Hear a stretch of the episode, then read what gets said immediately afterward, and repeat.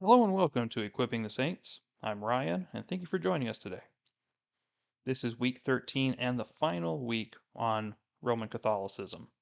So, this time around, I wanted to talk about the state of the church today, as well as some important things that we need to discuss about the church as a whole, answer some questions about some rumors, conspiracies going on in the church, what the Pope claims he has authority over, so on and so forth. There's there's a lot to talk about here. So I'll try to break this down in such a way that we can see it from piece by piece and put it together as to the church as a whole, what it looks like. And more than anything, this is an appeal to those that are Catholic to consider what they believe and to see the truth of what is going on in the reality of the Catholic Church and again, a petition to leave that environment. So the church as a whole is very large and influential, as we know. You know, currently there's about 1.4 billion Catholics in the world today, and 40% of all the Catholics that are in the world live in Latin America. And I mean, you know, Mexico on south. And it's estimated, though, by the year 2040 that 60% of all the Catholics will actually be based out of Africa because the church has been going through a lot of evangelism in that area. And the amount of converts in Africa have skyrocketed over the last 100 years. So, to put things into perspective, as an example, Africa's Catholic population in the year 1900 was estimated to be about 1.9, almost 2 million people. But today, it's over 150 million, and it's continuing to grow. And my numbers may be old at this point. It continues to grow at a rapid rate. So, with this kind of a global influence, the church has the power to manipulate things in its favor and really call itself a world power. So, as somebody who's on the outside looking in, if a religious belief system is being recognized as a world power, is that really a good thing? And the answer is no. And let me explain why. So, under Pope Francis, the Catholic Church has been going through some of its biggest challenges that it's ever had in its long history. Its leadership continues to be rocked with sex abuse scandals worldwide, you know, we have this woke culture going on right now that is causing divisions within the church. There's acceptance of LGBT ideology, which is anti biblical. There's teaching on sexuality, their leadership structures are getting all out of control. They are very much integrating with the world systems, and that is not good. And because Pope Francis has been contradicting both Bible and tradition by some of his shocking declarations while he's been Pope, it has caused many believers worldwide to doubt their faith, or many people, even in my own town, that claim that they do not follow the Pope. And yet, that is completely against their own rules, their own traditions, their own idea of who the Pope is. He's supposed to be someone who's infallible. He's supposed to be Christ in the flesh. And yet we don't listen to him? That seems very odd coming from this current generation of believers. In, in, in some cases, the Catholic Church is openly defying their own magisterium, the ones who interpret the scriptures for them, so they say. That's all very odd. But to be fair, these issues are not unique to them because if you've been keeping up with the news in religious news, that the Protestant Church and some of their organizations have had plenty of time in the spotlight lately when it comes to some of these very same things. You know, even the Baptist groups, some of the Methodist groups are starting to break away. Their LGBTs and critical race theory is starting to sink into some of the Christian groups.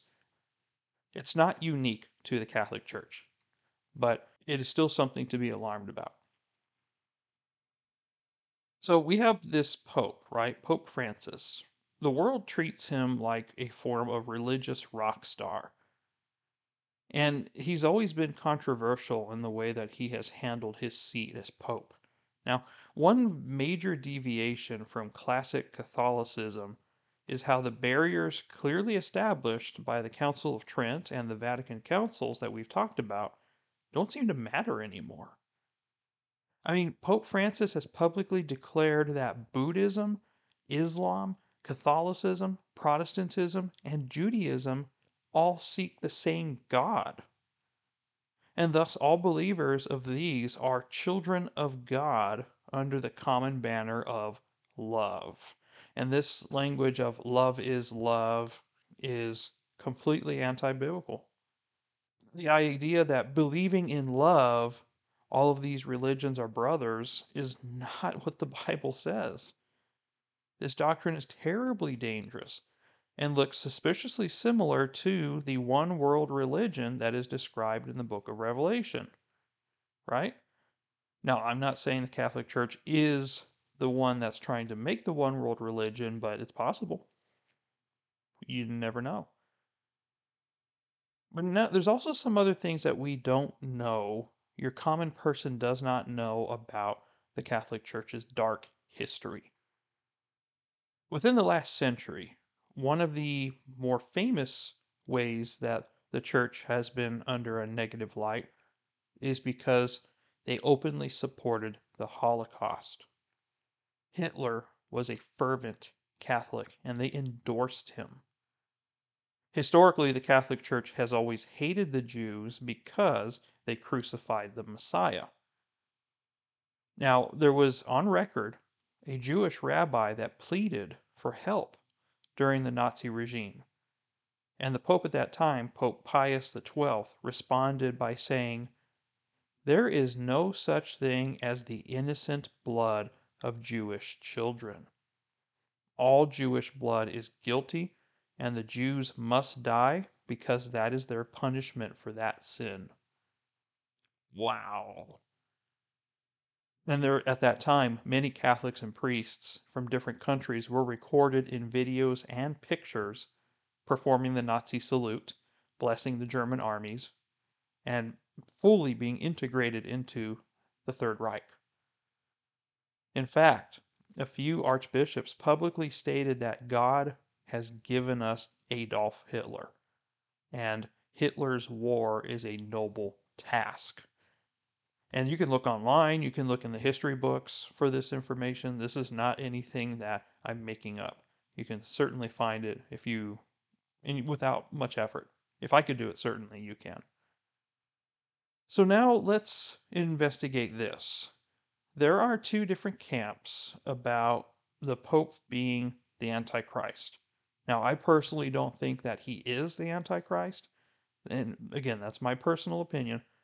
I personally think that in the unholy trinity, which is, you know, the Antichrist, the false prophet, and Satan himself, personally, I think that the Pope is the false prophet.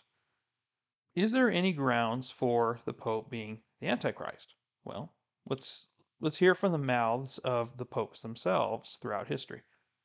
So, Pope Innocent III, who was pope in the year 1179, he said, The pope holdeth place on earth, not simply of a man, but of the true God. He's declaring himself as God. Pope Nicholas in 1447 I am in all and above all. I am able to do almost all that God can do. I then, being above all, seem by this reason to be above all gods. Wherefore, no marvel if it be in my power to dispense with all things, yea, even with the precepts of Christ. Not much to say there. He said it all himself. This is what the Lateran Council in 1503 said regarding the Pope of their day, which is Pope Julius II. Take care that we lose not that salvation, that life and breath which thou hast given us. For thou art shepherd, thou art physician, thou art governor, thou art husbandman, thou finally art another God on earth. They have exalted the Pope to be a demigod, or again, Christ on earth, a reincarnation of Christ, if you will. Pope Pius X, in the year 1903. The Pope is not simply the representative of Jesus Christ. On the contrary, he is Jesus Christ himself under the veil of the flesh. Does that Pope speak? It is Jesus Christ who is speaking. Hence, when anyone speaks of the Pope, it is not necessary to examine, but to obey. What is he saying? Is he literally calling himself Jesus Christ? And that all popes are Christ in a different body? Sure, what it sounds like to me. Which in itself is unbiblical because the Bible didn't say he's returned yet. So that's a contradiction. Pope Pius IX in 1846. I alone am the successor of the apostles, the vicar of Christ. I am the way, the truth, and the life. That is a bold statement to make for somebody who claims to be Christ. Be claim that he is the way, the truth, and the life. Such utter heresy. Pope Boniface VIII in the year 1294. We declare, say, define, and pronounce that it is absolutely necessary for the salvation of every human creature to be subject to the Roman pontiff.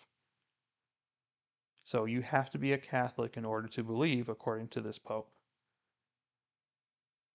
Pope Clement VI in 1342 No man outside obedience to the Pope of Rome can ultimately be saved.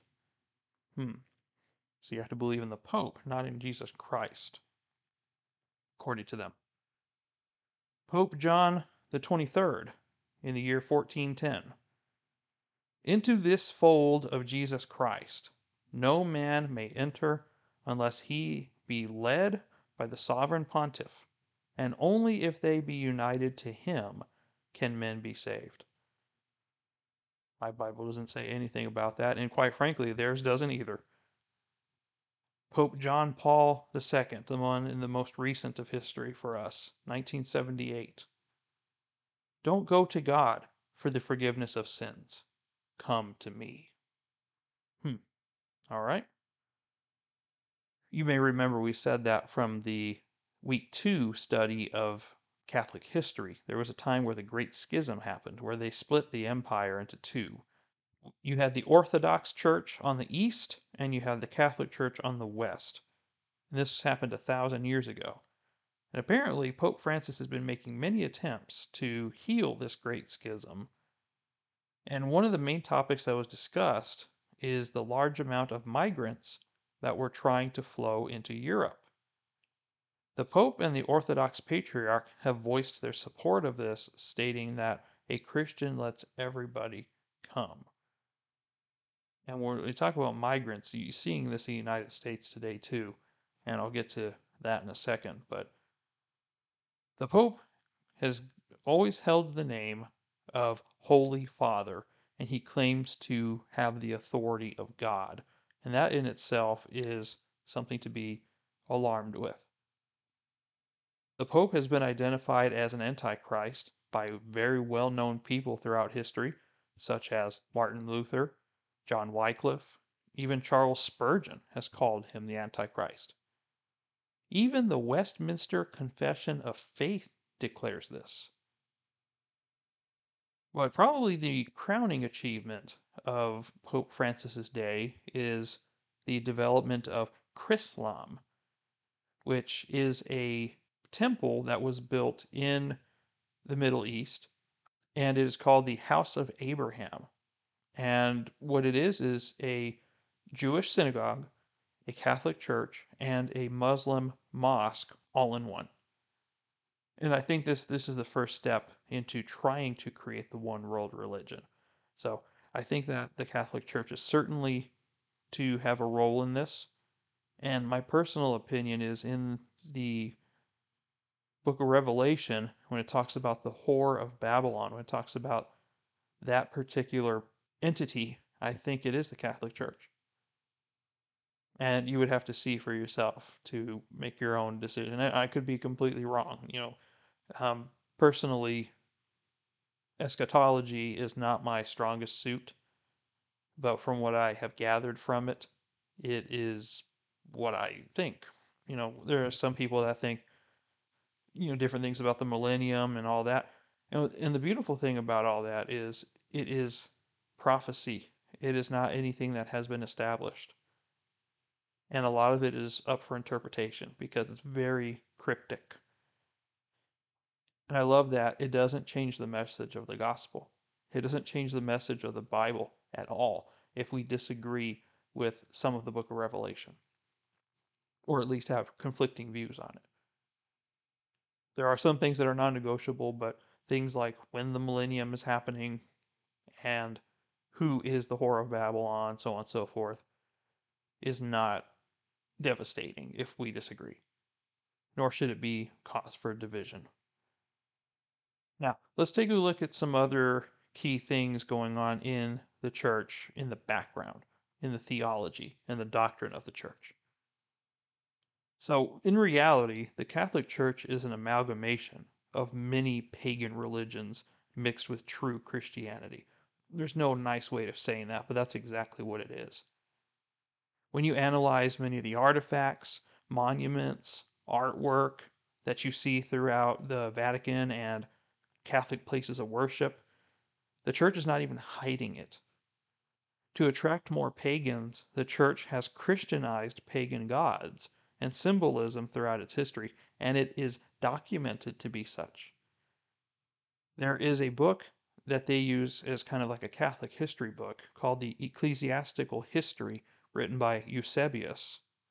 He writes this The Christian bishops introduced with but slight alterations into the Christian worship those rites and institutions by which formerly the Greeks and Romans and others had manifested their piety and reverence toward their imaginary deities, supposing that the people would be more readily embracing of Christianity if they perceived the rites handed down to them from their fathers still existing unchanged among the Christians. Do you get that? They purposely instituted and integrated paganism into the Catholic Church to make it look more appealing. Isn't that what we're warned not to do in a Protestant church? That we're not supposed to have any apologies for what we believe, that we're no nonsense, no messing around in keeping it undefiled? Isn't that what we're trying to preserve is the pure gospel of Jesus Christ? And by muddying the waters or by integrating world systems into it, it's not doing any benefits for it. It's actually doing the quite the opposite. It's causing damage, which over centuries of time has turned into what we know for the Catholic Church to be today, which is the largest cult in the world. Now, there are so many secret things in the Catholic history as well as the going ons of the world today, and I don't claim to know any of them. But this is these are things that we have seen and have documented and has been observed and preserved for history.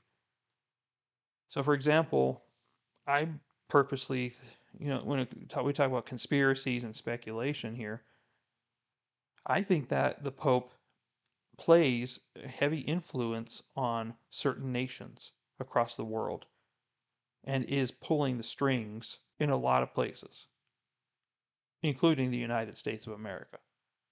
For example, when President George W. Bush was asked what he sees when he looks into the eyes of the Pope, he responded by saying that he sees God.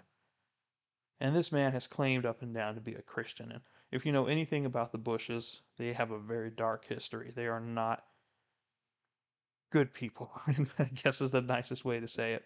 The Bushes were bankers for the Nazi regime and have continued to pull the strings from behind the scenes.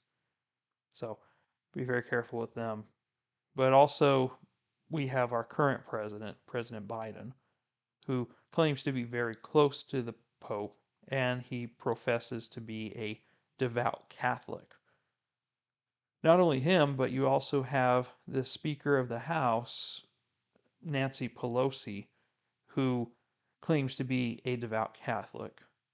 And both of these people are very liberal in their policies, as well as anti biblical in their lawmaking, such as their strong support of abortion, which the Catholic Church has gotten that right. And the Pope himself has said that abortion is wrong and it is unethical. And yet they both still hold fast to that belief that abortion is okay, as well as many other things, as transgender, LGBT movement, and you name it. I'm not going to go into all the politics because it just makes me sick. But there are very, very evil people that are in power right now in the United States. And unfortunately, they claim to be Catholic. There was even a time recently where Nancy Pelosi was banned from taking communion at the Catholic Church because of her policies and her beliefs. And yet, when she went to the Vatican, she was able to sit in the VIP section of the cathedral there, and she was able to take communion as blessed by the Pope. Now, is it an act of forgiveness? Or is it just all political theater? Well, you leave that to your own imagination. So we talked about the Catholic Church being an amalgamation of many pagan religions mixed together. This all started at the time of Constantine, which, if we remember, we talked about him in our history portion, that he claimed to be converted and he used Christianity as a means to further his political agenda, which, again, that whole political theater has is an age old problem. And under his leadership, it became very apparent that there was a different kind of Christian church that started to splinter away from the true church, which we now know as the Catholic Church. So, one of the biggest things that started with Constantine was the heavy influence of polytheism and paganism. Much as like we read from the ecclesiastical history, it began with Constantine. So, for example, if you go to a Catholic church, they have tons of candles lit everywhere. This form of worship is ancient paganism. They use wax candles to worship the god of light, which is not our true god. And this is a pagan ritual dating at least to the 4th century, probably much further back. Deviating from the Sabbath of the Bible, Constantine wrote in his edict that all judges, city people, and craftsmen shall rest on the venerable day of the sun. Sunday. It was called Sunday for that very reason. And he also was the one that declared that December 25th was Christ's birthday. But the reason why we celebrate on December 25th was is actually the birthday of the sun. S U N, not S O N. So he actually instituted sun god worship, and that is ancient. Sun god worship is back from Bible times, ancient Egypt, Babylon, all of the ever since the time of Nimrod. Nimrod was the one that became deified later as being the sun god. And since then, many people have worshiped him, including the Catholic Church. The cross. Why is it that we insist on wearing crosses in the Catholic Church? Even as Christians, Protestants do too, but why is the cross so significant? Well, the cross is actually ancient Egyptian and Babylonian symbolism for sun god worship.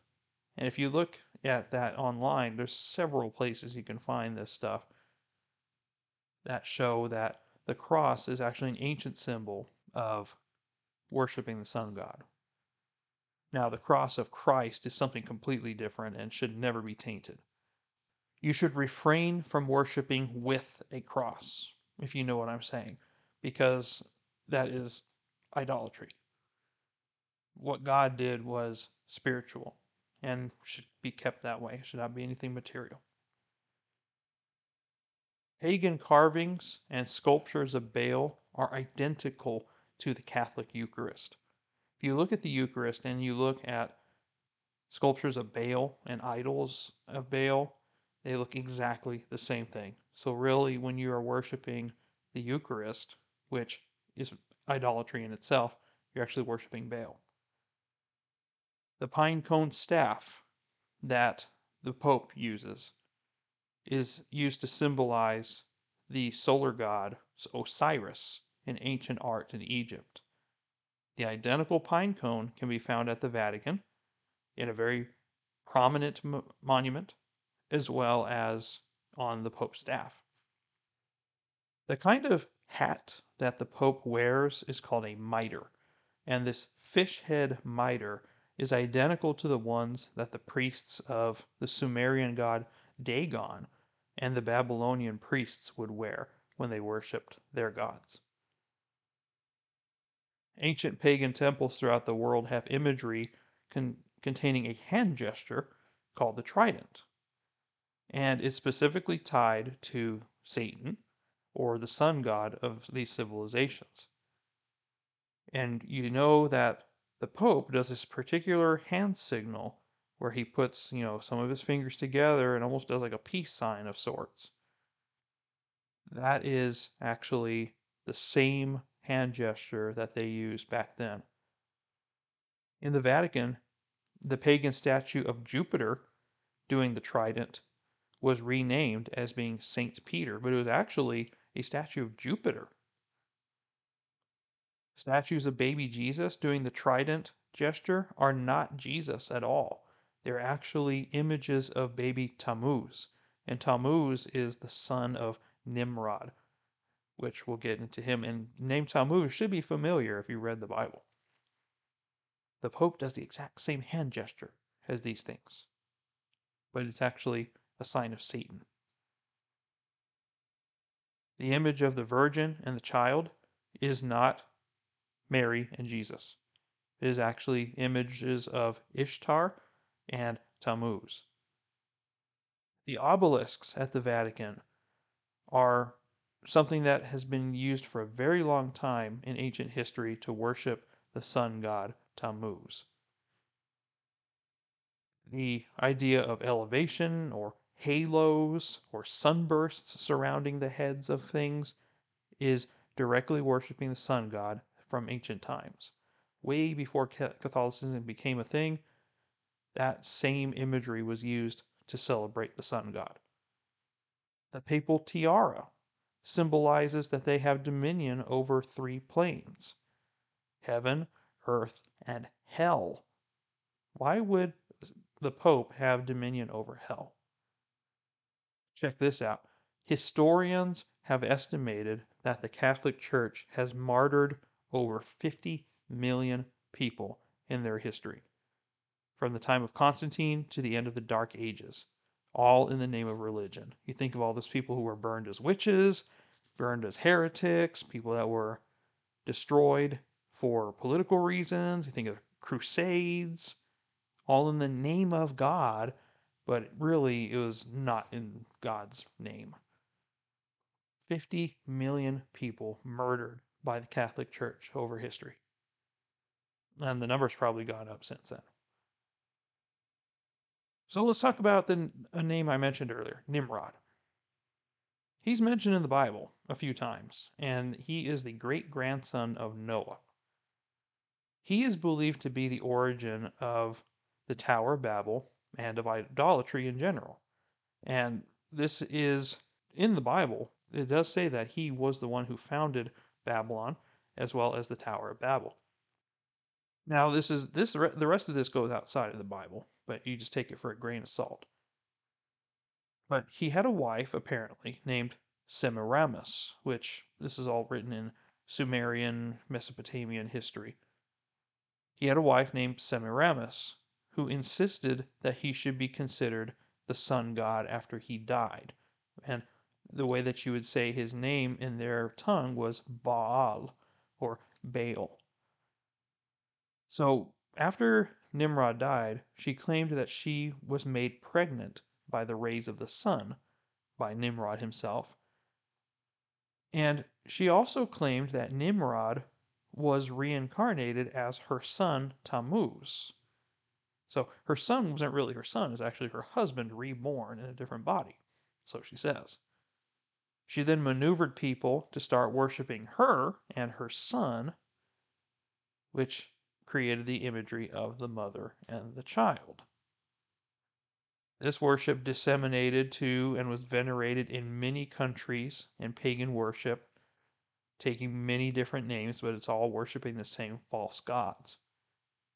And as we know today, the mother child worship is very much alive in the Catholic Church. If you read the ancient histories of these people, Tammuz grew up to be a great hunter like his father Nimrod and later he was deified by the priests of Baal.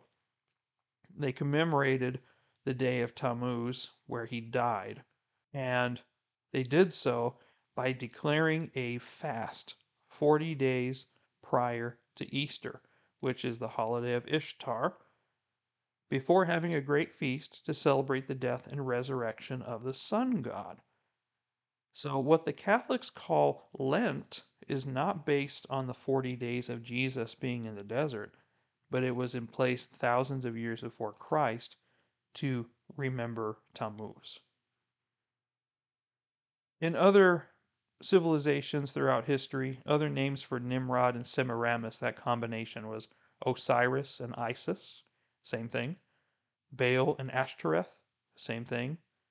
Adonis and Aphrodite, same thing. Cupid and Venus, same thing. So the same false gods throughout history. And it would make sense because Satan has used the same tools against us with the lust of the eyes, lust of the flesh, boastful pride of life throughout our entire human history, and it's always worked. So it wouldn't surprise me if demons were using the same tactics on us throughout all the centuries because we would continue to fall for it A few more things that point the Catholic Church to being a pagan group.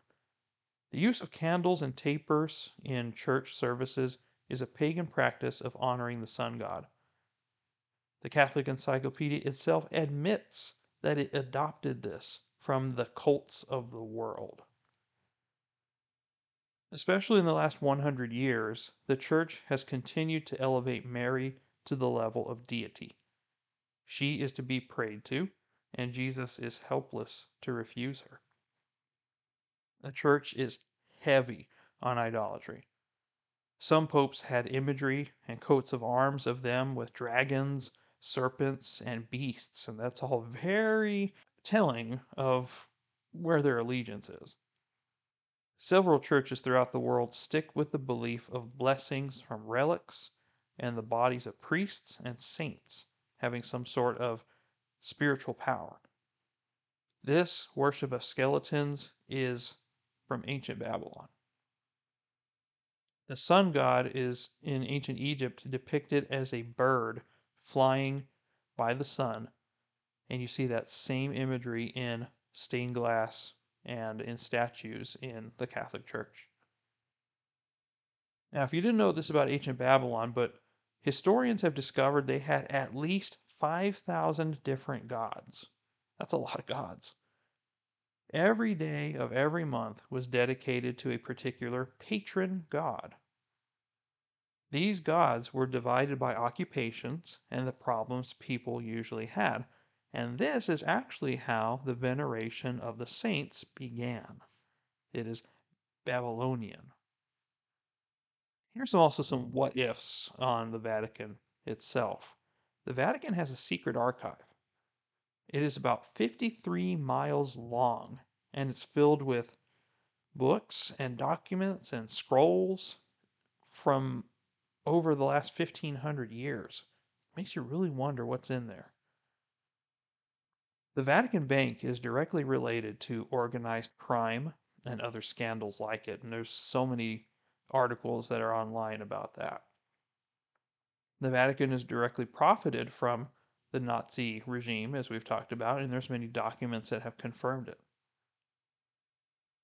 St. Peter's Square, if you were to see it from an aerial view, is designed like the image of the sun god. They recently did a survey on Catholics, and an estimated 20% of all Catholic churches and monuments are dedicated only to Mary, no longer about Christ. In the catacombs of St. Peter's Basilica, there are numerous altars to different pagan gods, including an altar dedicated to Satan. This is very easily accessible on the Vatican's website. You just go to their virtual tours and you can go to St. Peter's Basilica and see some of these rooms for yourself. They're not even hiding it. So, I've said all this about the Catholic Church, and I know I'm sounding like I'm very hard on them, and I am, because anything that comes across as counterfeit Christianity is probably the most evil of all. If it was something like Buddhism or Hinduism where it doesn't remotely even look like us, you can't even compare the two. But when it's something that tries to say it is Christian, but yet has so many things that are anti Christian, that just reminds me of exactly the way that Satan masquerades as an angel of light.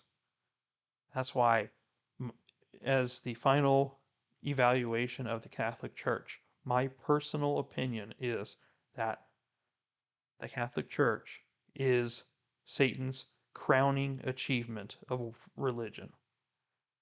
That he has done a fantastic job of passing it off as Christianity when it is not.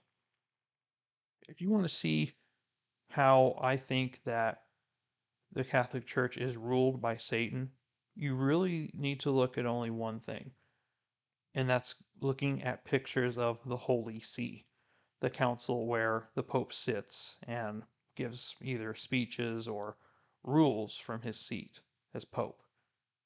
There is an ornate sculpture behind him, and it was claimed to be Christ in hell. Like, what was he doing during those three days that he had died before he rose again? That he went down to Hades and he redeemed people from Hades. That's what it's supposed to depict, but I mean, it has wings on Jesus, and he didn't have wings. The skulls are very creepy looking. I purposely, I personally think that that sculpture is actually a sculpture of Satan, and that is just. And if you zoom out even more, the entrance to the Holy See, if you take a good look at it, it looks like a serpent, and you're going into the mouth of the serpent as if the Pope himself is the mouth of the serpent. It is so obvious, and they don't even try to hide it. Look it up online if you don't believe anything I'm saying, because it is all there, and nothing I'm saying is just, unless I've said otherwise, is just my opinion. All these things I've mentioned to you as facts or statements can easily be found online or through other sources. And finally, we have to end with the proper mindset. What does the Bible say about itself? So let me point you to a few scriptures to make sure that we understand what we are supposed to believe. Matthew chapter 9, verse 2. And they brought to him a paralytic lying on a bed. Seeing their faith, Jesus said to the paralytic, Take courage, son. Your sins are forgiven. Jesus can forgive sins, not the Pope. Matthew chapter 23, verse 9. Do not call anyone on earth your father, for one is your father, he who is in heaven. And yet they call the Pope the Holy Father. Matthew chapter 24, verses 4 through 5, and then verse 24. And Jesus answered and said to them, See to it that no one misleads you. For many will come in my name, saying, I am the Christ, and will mislead many. Verse 24 For false Christs and false prophets will arise and will show great signs and wonders, so as to mislead, if possible, even the elect. Behold, I have told you in advance. James chapter 4, verse 12. There is only one lawgiver and judge, the one who is able to save and to destroy. But who are you who judge your neighbor? Revelation chapter 3, verses 7 and 8. And to the angel of the church in Philadelphia, write He who is holy, who is true, who has the key of David, who opens and no one will shut, and who shuts and no one opens, says this I know your deeds. Behold, I have put before you an open door, which no one can shut, because you have a little power, and have kept my word, and have not denied my name. Only Jesus can open and shut the door, not the Pope. Revelation chapter 13, verse 7. It was also given to him to make war with the saints and to overcome them, and authority over every tribe and people and tongue and nation was given to him. Talking about the beast. And that's who I think the false prophet is, or the Pope. Revelation chapter 18, verses 1 through 8. After these things, I saw another angel coming down from heaven, having great authority, and the earth was illumined with his glory. And he cried out with a mighty voice, saying, Fallen, fallen is Babylon the Great.